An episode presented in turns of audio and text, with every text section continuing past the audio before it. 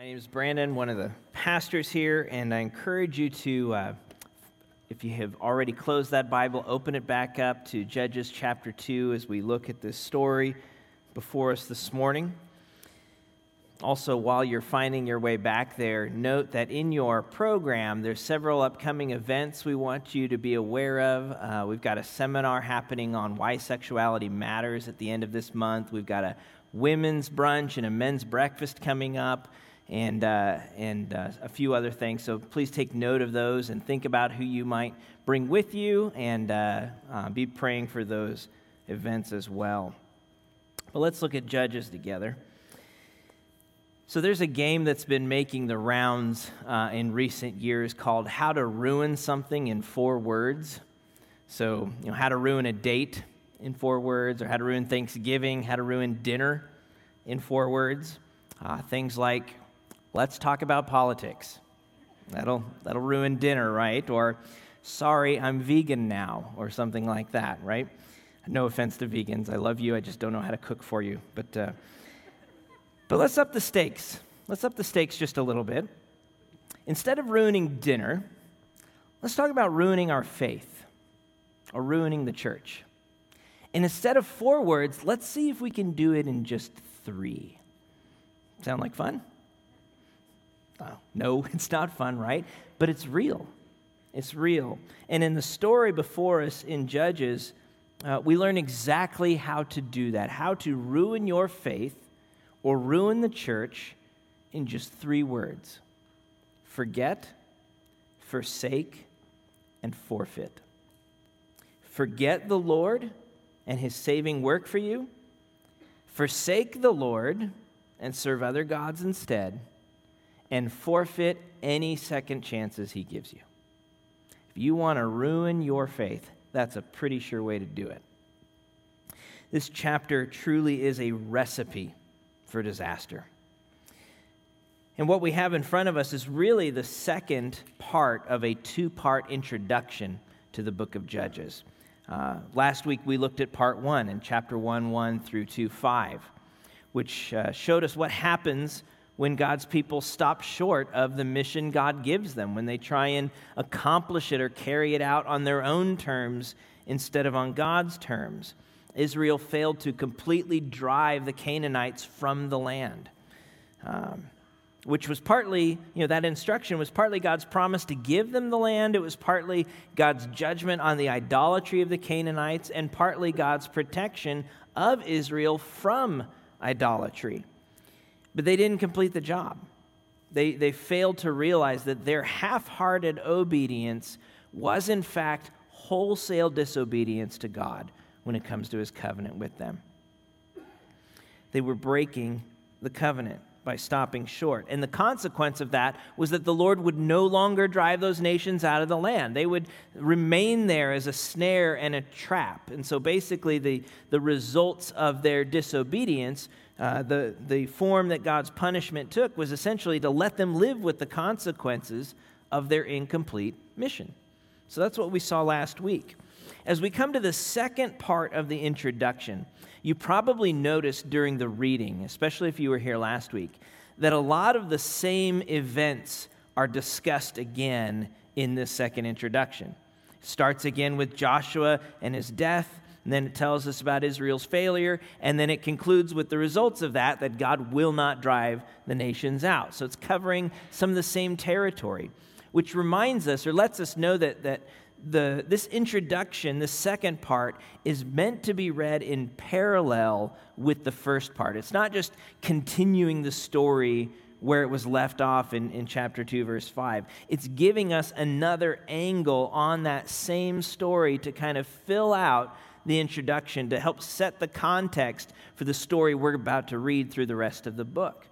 And, and that the fresh angle that it gives us zeroes in on a, on a few different things. First, it, it emphasizes the contrast between this, these generations and the generation of Joshua in terms of their faithfulness to the Lord. We're going to see that. And then it zeroes in on the precise root of all of their failure. And it introduces to us the main characters of the book, the judges. and the basic pattern of the book this cycle of disobedience and discipline and, and the Lord's deliverance. That's going to shape everything we read in chapters 3 to 16.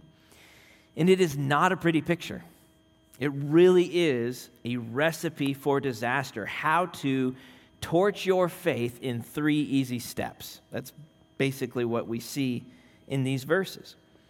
And in a day when roughly 4,000 churches close their door every year in the United States, and where roughly 67% of teenagers who grow up in the church leave it when they leave the home. This is a story we need to pay attention to, a story we need to hear as we serve the Lord in a world where everyone does the right in their own eyes. We need to understand what God says about this recipe for disaster and therefore what the opposite of it looks like. What it looks like to be faithful and to pass the faith on for the sake of Christ. And any recipe begins with ingredients. So we'll start there, uh, or in this case, with the missing ingredient the forgetting the Lord and his saving work in chapter 2, verses 6 through 10. So if you look again at those verses, again, the author starts by anchoring this story in the book that was just beforehand, the book of Joshua, where God brought his people into the land and instructed them to drive out the inhabitants, what we talked about last week.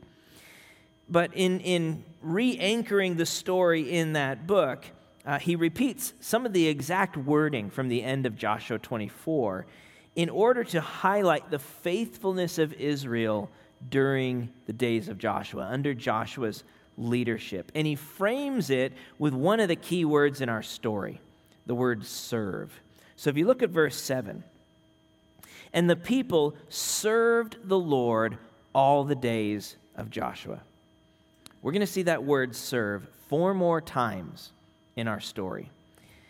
But this is the only time when that service, when the object of that service is Israel's God. This is the only time when he gets the service. And so God's people served the Lord during Joshua's day and all, during all the days of the elders who outlived Joshua, who had seen all the great work that the Lord had done for Israel. Now, contrast verse 7 with verse 10. And all that generation also were gathered to their fathers, and there arose another generation after them who did not know the Lord or the work he had done for Israel. What's the missing ingredient? The centerpiece of Israel's recipe for disaster. They forgot the Lord and his saving work for them. It's like trying to bake bread without flour, or, or trying to make a quiche without eggs. It's the main ingredient. You can't do it. And so, who is this Lord whom they've forgotten? And what is it that he did for his people? Well, for ancient Israel, uh, the Lord had made himself known preeminently through the, the incredible saving work he had just accomplished for them just a couple generations earlier in rescuing them from slavery in Egypt, in the Exodus. As God says to Moses in Exodus chapter 6, He says, Say therefore to the people of Israel, I am the Lord, and I will bring you out from under the burdens of the Egyptians and I will deliver you from slavery to them, and I will redeem you with an outstretched arm and with great acts of judgment, and I will take you to be my people, and I will be your God, and you shall know that I am the Lord your God, who has brought you out from under the burden of the Egyptians. And I will bring you into the land I swore to give to Abraham, to Isaac, and to Jacob. I will give it to you for a possession. I am the Lord. That's who God is. That's who He has revealed Himself to be to His people the God who knows them and sees them and saves them and brings them to where He wants them to be, that He might dwell with them and be their God and they be His people. And, and everything He promised here in Exodus 6, He has accomplished for His people Israel. This generation is in the land he, he promised to give them. And all Israel saw it, all Egypt saw it, all the nations around them heard what the Lord had done. How he revealed his majesty and his mercy, his holiness and his compassion in unparalleled and unmistakable ways through the Exodus. It's the same God who's revealed his unparalleled majesty and mercy, not just for Israel, but for all nations through the life, death, and resurrection of his eternal Son, Jesus. That's who God is. And God wants his people to remember that.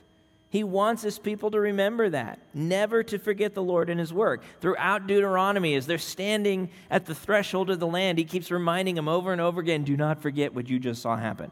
Do not forget who I am or what I've done. Deuteronomy 4, verse 9 only take care and keep your soul diligently, lest you forget the things that your eyes have seen, and lest they depart from your heart all the days of your life. Make them known to your children and your children's children. Do not forget.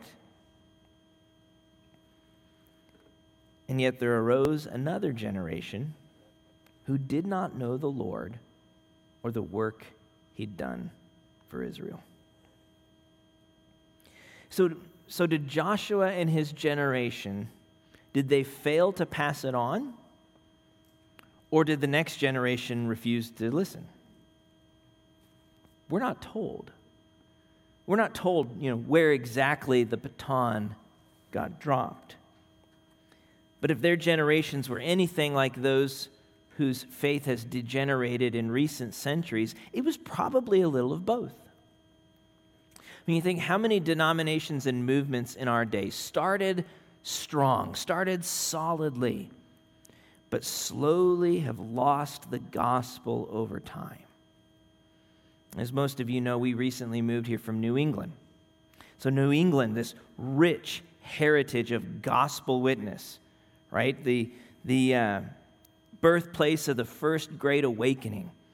It's the home of stalwarts like Jonathan Edwards. It's the, the launch pad of the modern Western missions movement, the haystack revival, and those kinds of things. This incredible, rich gospel history.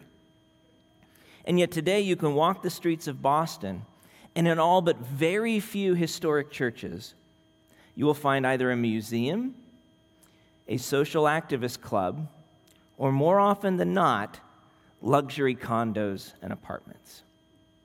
What you will not find in all but very few is a living, abiding witness to the gospel. The very land that sent the first missionaries from the United States across the globe is itself a mission field today. So, what did Israel actually forget? What did they forget? What does it mean that they did not know the Lord or the work he'd done for Israel? Well, as one author writes, it's not that they did not know about Yahweh, but that they did not know Yahweh.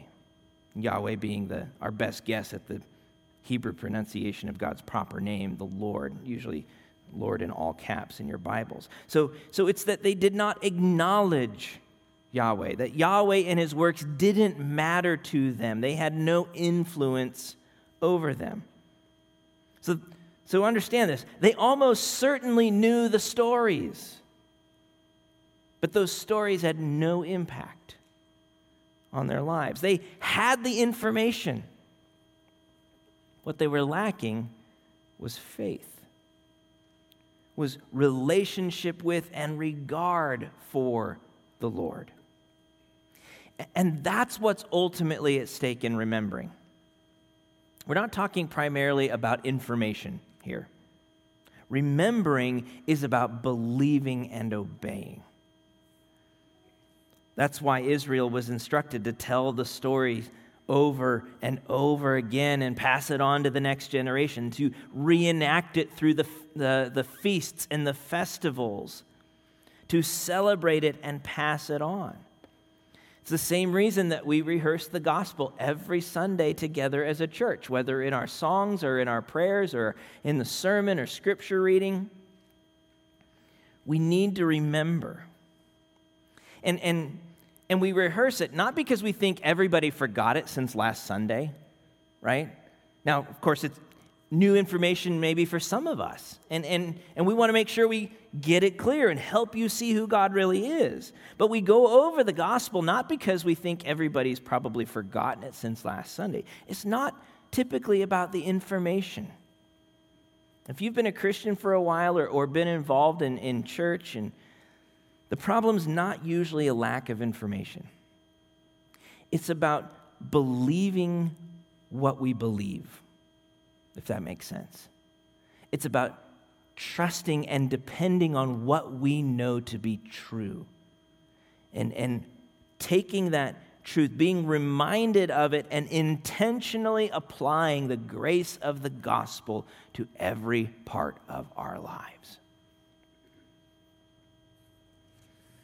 If you want to torch your faith and ruin your church, start by assuming the gospel. Don't worry about rehearsing it, articulating it, celebrating it, or applying it. Just tell me what to do. If we want to destroy Stonebridge's witness slowly and surely, then, then and, and if you find yourself at a place in life where, where you know, don't, don't go over that again, just tell me what to do. If that's your mantra, tell me what to do, you're already down the road at losing the gospel because this is a supernatural thing. It's not what we do for God, it's ultimately what He's done for us. And bringing that to bear on our life and our faith.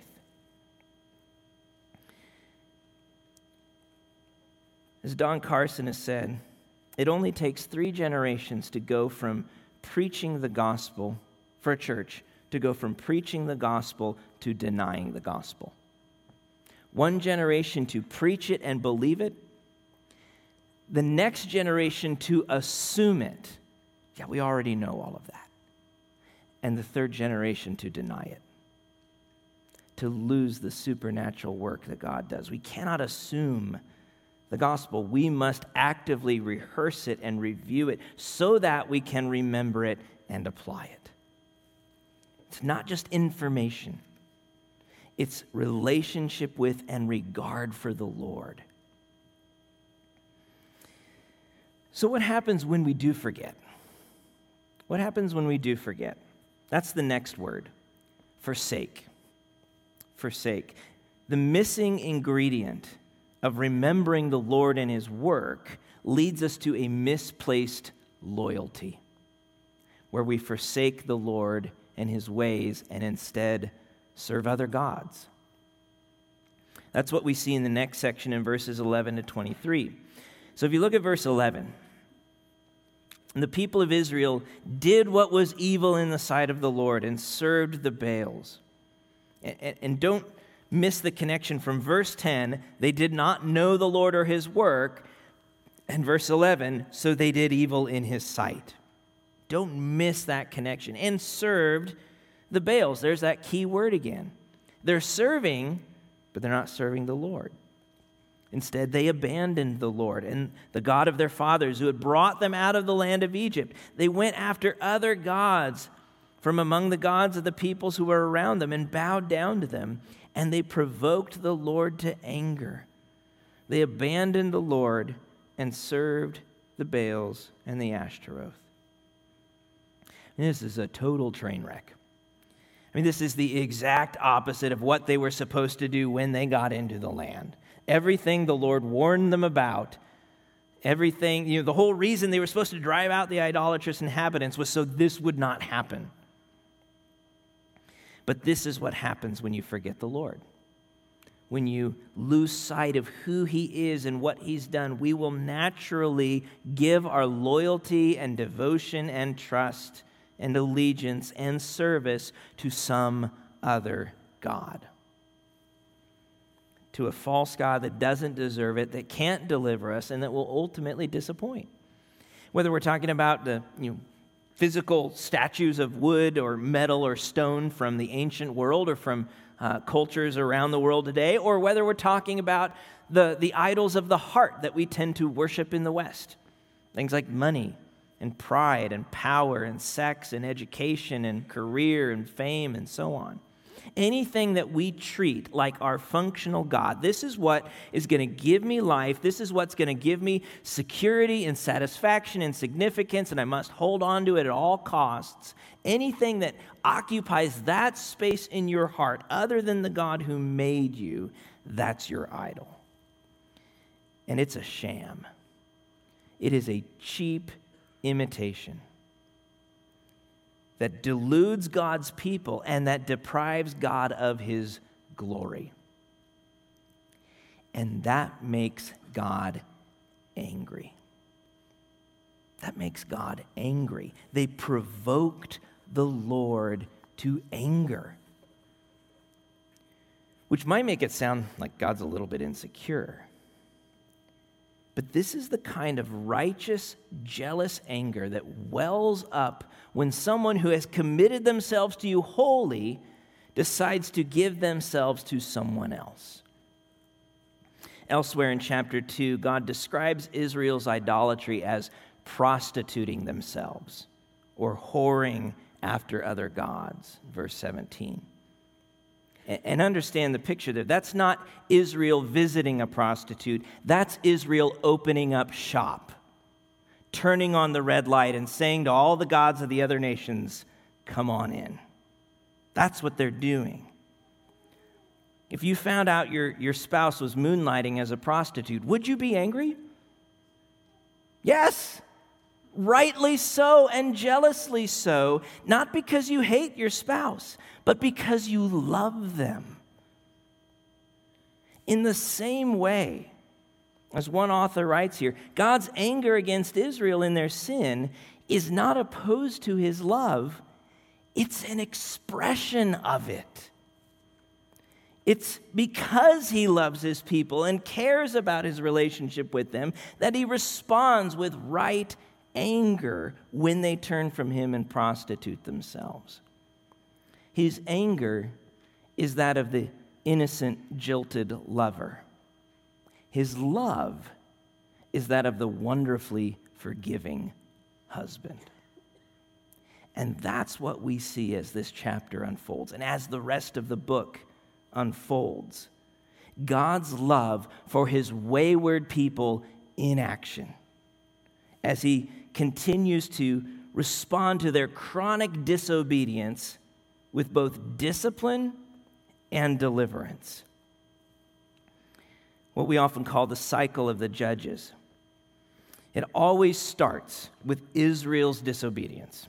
If you look again at verse 11, the people of Israel did what was evil in the sight of the Lord. That we are going to see that phrase again and again in this book. Once again, the people of Israel did what was evil in the sight of the Lord. And, and we see it usually at the start of a new cycle, of a new judge story. Toward the end of the book, that phrase gets mutated and God gets dropped out of it completely, and it, it becomes everyone did what was right in their own eyes, which is the same thing as evil in the eyes of the Lord. We just now, we're the whole measure of the whole thing, right? So it starts with Israel's disobedience. Then the Lord responds to their disobedience with his discipline. And that's what we see in verses 14 and 15. God gives them over to their plunderers. He sold them into the hand of their surrounding enemies so that they could no longer withstand their enemies. So, if they're going to worship the gods of the nations, then God is going to let those nations have free rein to plunder his people. He withdraws his protection so that they can taste the consequences of their idolatry, so that they can sit in it and see what it feels like, what it smells like. And of course, they don't like that. And so they cry out for help. And the Lord is moved to pity for them, which is amazing. That's what we see in verse 18. The Lord was moved to pity by their groaning because of those who afflicted and oppressed them. Now, not necessarily because they were repentant. His pity doesn't necessarily flow from their repentance. There's very little repentance in this book. It's because he's a compassionate God who loves his children. It's like if you, you send your child to their room because they've done something wrong and they're in there crying and crying and crying, and this goes on for forever 30, 40 minutes, and then you finally decide to go down and let them out. Not because they've learned their lesson, but because your heart breaks to see them that broken. Right? That's kind of what happens here when God gives Israel the judges. It, he is trying to teach them a lesson, and He will keep teaching it until they get it. But in His mercy, He gives them a break every now and then and, and gives them a judge. And that's the expression of His mercy in this book. That's where the title of the book comes from. He raises up judges to deliver them. That's the third step in the cycle deliverance. It's what we see in verse 16. Then the Lord raised up judges who saved them out of the hand of those who plundered them. So, what is a judge? I mean, the book is called Judges, right? They're the main characters of the book. But what are we talking about when we talk about judges? You know, for most of us, we hear that word we're thinking of Judge Judy, right? Black robe, gavel, something like that, deciding cases and, and so on. That's not quite the picture in the book of Judges. They do some of that. Like in chapter 4, Deborah's deciding some disputes, right? So there's some of that adjudication. But the main role that the judges play in Israel in this book is that of a deliverer. They're leaders and rescuers of God's people. They're called judges because their job is to bring justice, to bring justice, to make right what's wrong, and to lead God's people in righteousness, in covenant obedience. And usually, making right what's wrong in this book means rescuing God's people out of their oppression. And so they're called judges because they bring justice. You, but, and, and that usually takes the, the shape of deliverance. So if you look again at verse 18, whenever the Lord raised up judges for them, the Lord was with the judge, and he saved them from the hand of their enemies all the days of the judge. So it's this delivering office by and large. But as we're going to see in this book, the judges are ultimately an inadequate solution uh, for a couple of reasons. First, they become increasingly corrupt as the story goes on. So the, the people who are supposed to lead Israel in righteousness become less righteous throughout the story. And so it's an inadequate solution. But the other reason, which is right here in our passage, is that as soon as the judge dies, guess what Israel does? They sin even worse than they had the first time. And so the judge just doesn't have the longevity to actually bring justice to God's people easily uh, either. And, and that's, the, that's the fourth step in that cycle of the judges, which triggers the whole thing to start all over again. And it keeps going round and round and round the death of the judge. So if you look at verse 19, but whenever the judge died, so judge shows up, Israel's delivered. Whenever the judge died, they turned back and were more corrupt than their fathers. Going after other gods and serving them and bowing down to them, they did not drop any of their practices or their stubborn ways. And, and that too is a phrase we're going to see again and again in this book. So and so judge dies. Once again, Israel does evil in the sight of the Lord. Forsaking the Lord does not end well. Forsaking the Lord does not end well. If you want to ruin your faith or ruin your church, step two is to forsake God and his ways. The irony today is that so many of the churches that are declining at, at churches and traditions that are declining today at breakneck speed in this country are those that a hundred years ago told us all that the church must change or die. Like modern people don't believe in miracles anymore.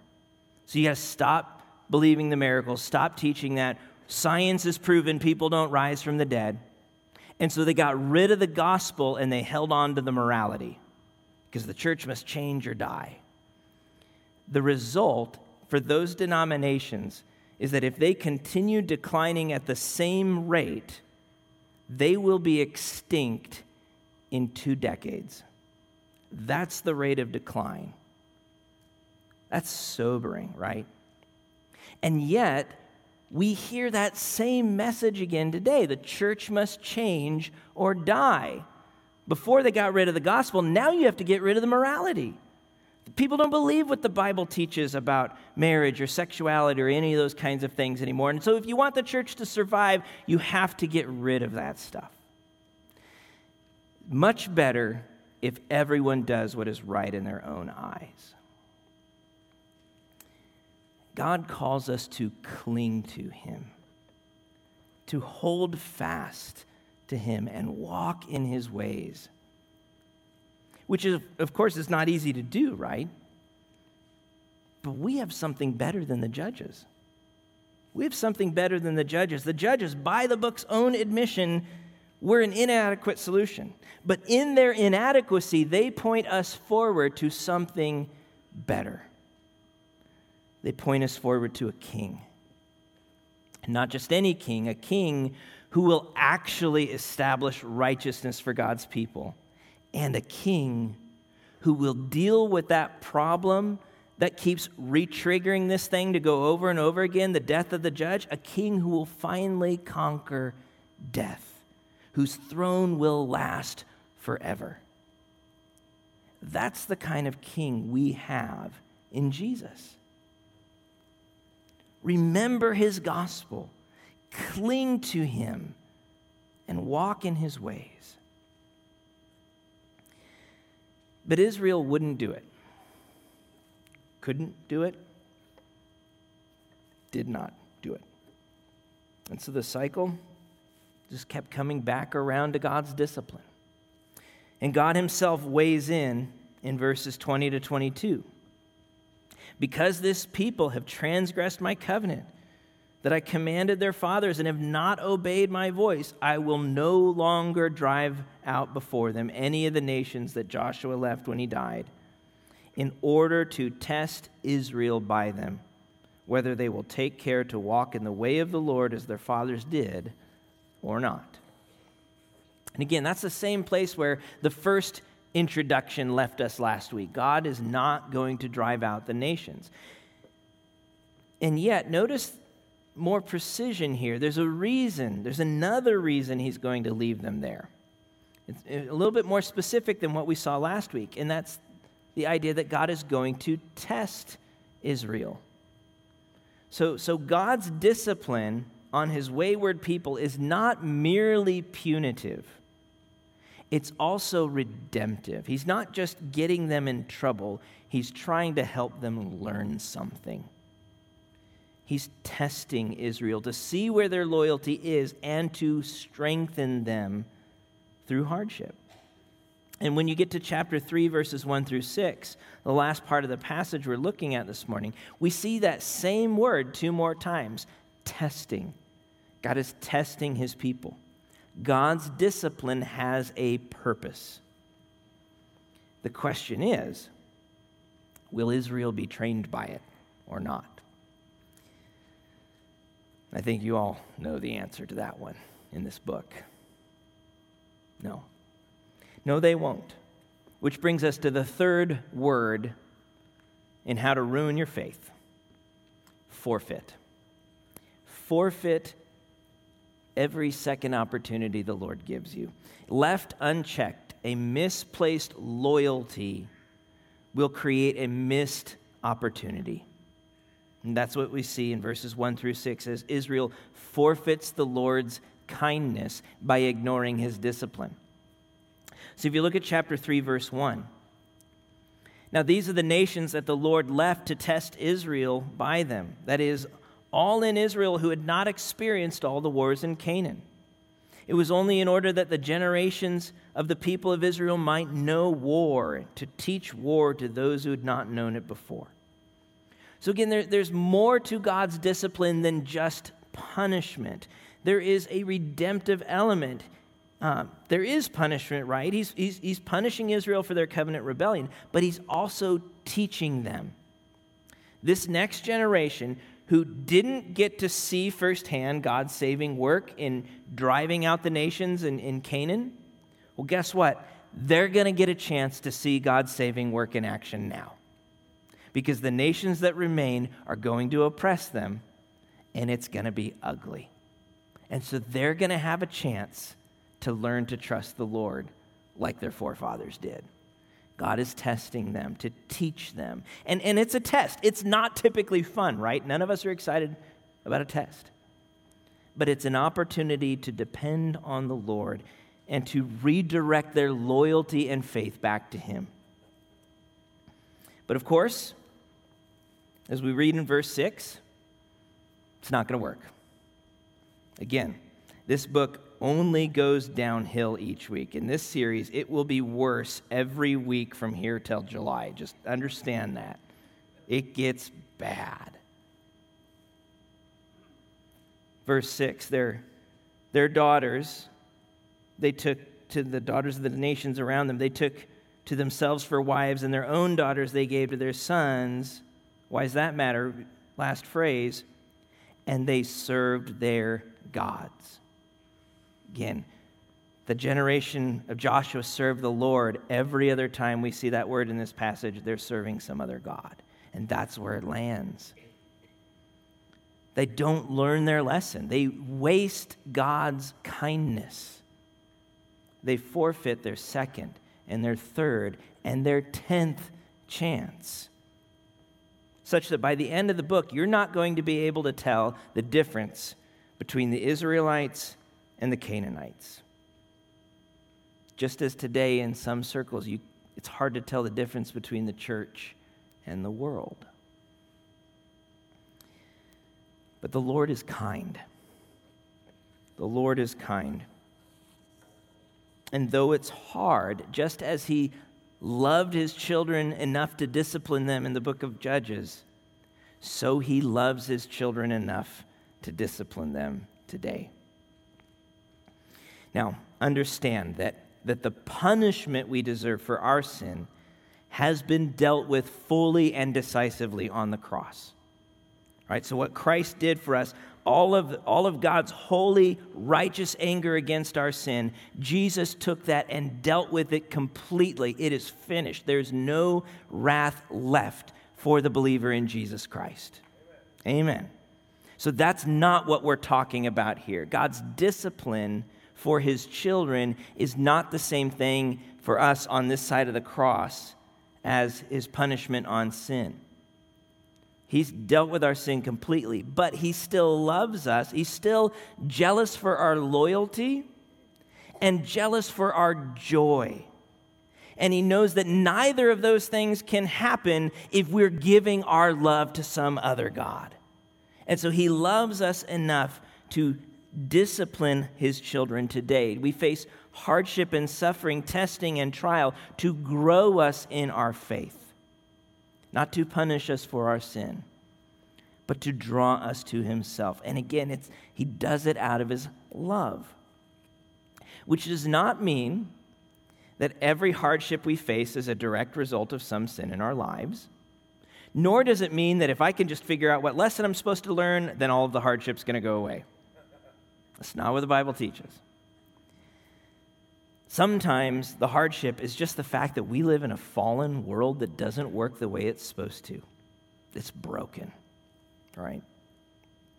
But every trial, just the same, is an opportunity to learn from God, to grow in our faith, to nurture hope to be strengthened for obedience, to see our Savior in action, to feel His presence, to taste the satisfaction that He alone can provide. As the author of Hebrews tells us, for the moment, all discipline seems painful rather than pleasant. But later, it yields the peaceful fruit of righteousness to those who've been trained by it. And so the question is will we be trained by it? Will we receive God's discipline? Or will we forfeit it, like Israel in Judges? Don't forfeit God's grace by rejecting his discipline. If you want to torch your faith, that's another killer way to do it. Forget the Lord and his saving work, forsake him and his ways, and forfeit his kindness in discipline. Far better, far better is to remember the Lord and his saving work, to respond with faith and obedience, and to receive his discipline as from a loving Father. And if we know He loves us, if we know He loves us, we can rejoice even in hardship because it means He's not finished with us. He is still at work to form us into the image of His Son. As 1 Peter 1 reminds us, in this hope of salvation, you rejoice though now, for a little while, if necessary, you've been grieved by various trials, so that the tested genuineness of your faith, more precious than gold though it perishes that perishes though it's tested by fire so that your faith may be found to result in praise and glory and honor at the revelation of Jesus Christ remember respond receive. Those are three words that will strengthen your faith and strengthen the faithfulness of the church for generations to come. Remember, respond, and receive to the glory of God. Let's pray.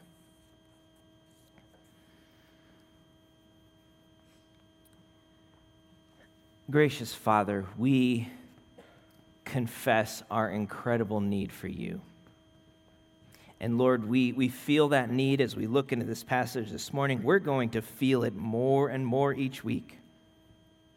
But we praise you that you are a God who meets us in our need. You are a God who loves us enough not to just let us wander off and do our own thing, but who draws us back to you and to your heart because you know there's nothing better for us and nothing that brings more glory to you.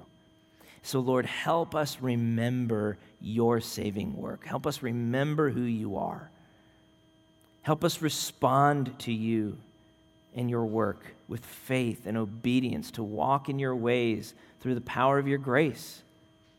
And help us receive your discipline as from a loving Father, God, to know that even though it's hard, you are at work.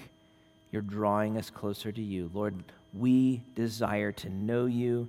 We want you to be honored in our lives. And so, would you be at work and continue to be at work within us? We ask it in Jesus' name. Amen.